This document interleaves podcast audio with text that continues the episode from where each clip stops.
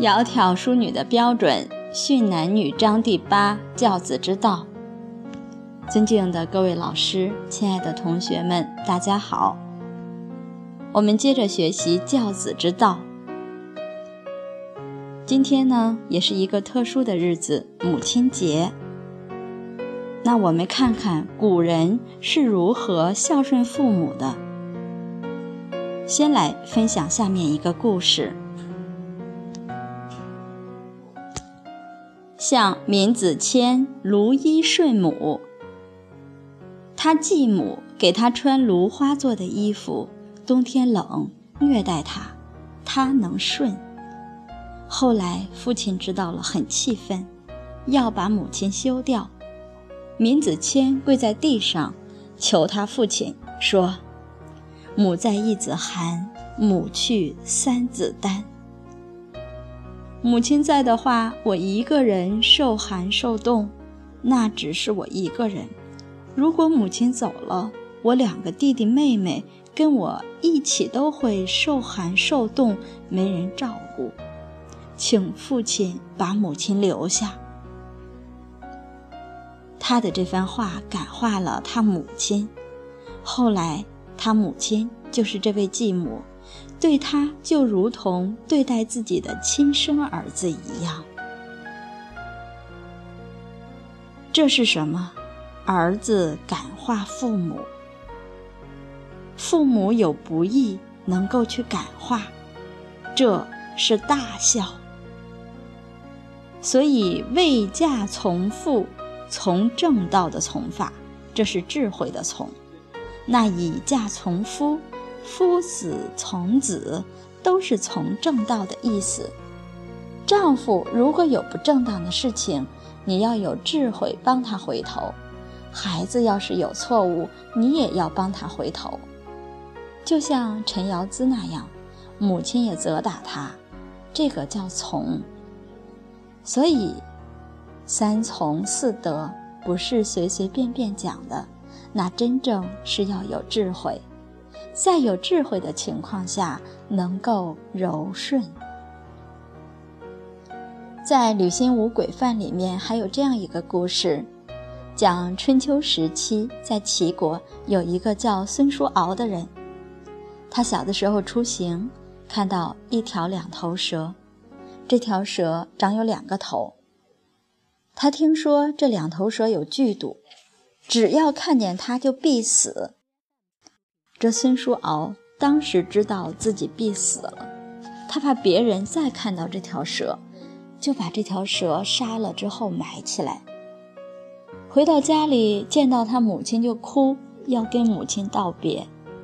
他母亲就问他怎么回事，他把这个事情原委说了，然后告诉母亲说：“我把这个两头蛇杀了后埋起来了。”母亲跟他讲。说你不会死，为什么这么讲？因为我听说有阴德的人必定有阳报，阳报就是善报。你能够一念想到别人，因为你杀这条蛇是不愿意让另外一个人再看到这条蛇而死。你这一念是为人，是仁爱心。必然你会有好的果报，你不仅不死，将来你会有锦绣前程。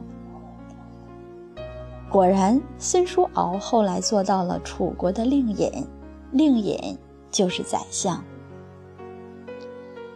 吕新武有一个评论，吕氏曰：“天道好生，敖母吸取于埋蛇之儿乎？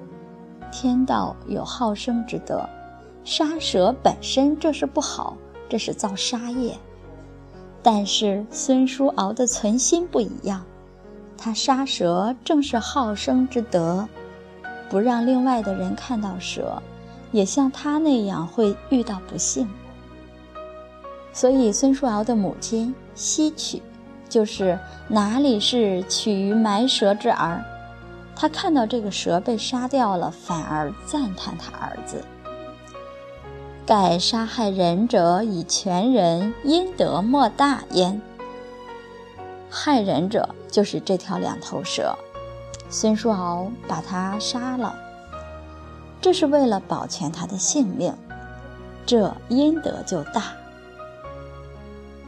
世有荣保凶顽，殃贼良弱，不肯除害去恶，而自负于人者，其谓之埋蛇之意与？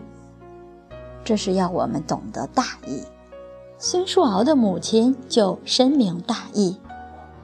对于那些凶顽之徒、殃贼之徒，这些害人的人，就像两头蛇一样，我们要惩治他们，不能够纵容而保护他们。所以，不肯除害去恶。譬如说，当官的，如果发现有腐败、有堕落的人，你要去把他去除掉，除害去恶，这是安民，而不能够纵容他们。而自以为仁者，我这很仁慈，我这不忍心去害民，去除害。这个是没有懂得大义，谓之埋蛇之意。埋蛇，他的存心是为了救人而开这个杀戒，所以戒律它有开源，这个不属于犯杀戒。开源是什么呢？他存心是为人。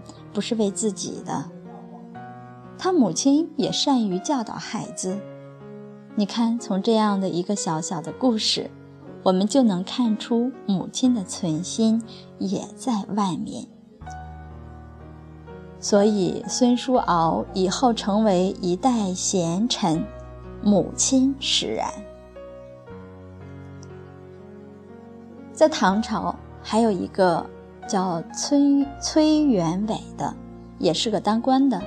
他的母亲卢氏常常劝诫崔元伟说：“如果是儿子你当官，有人回来说你很穷，差不多不能够自给自足自足了，这是好消息。如果有人回来告诉我说你当官，你财物很多，穿的是青裘。”就是非常上等的毛料衣服，做的是好的坐骑，这就是恶消息。这就是告诫孩子要廉洁。所以他的儿子崔元伟在唐朝真的是以清廉著称。有一个清廉的孩子，清廉的官员，廉洁的官员，那是因为他背后有一位廉洁的母亲。